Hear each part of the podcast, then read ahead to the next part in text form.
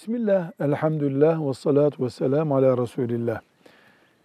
Güçlü mümin, güçsüz müminden hayırlıdır buyuruyor sallallahu aleyhi ve sellem.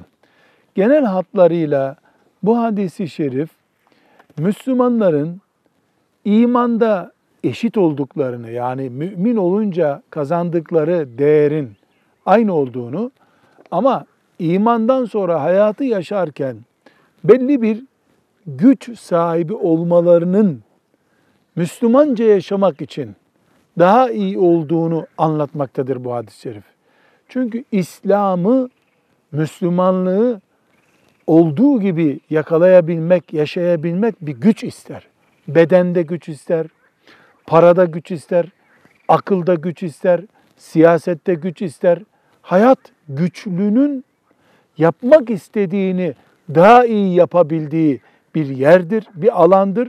Bu nedenle mümin güçlü olmalıdır. Ama Allah-u Teala'nın vermediği bir gücü mümin alamaz. Mesela özürlü yaratılmış bir mümin nasıl güçlü olacak? Fakat bu ne demek?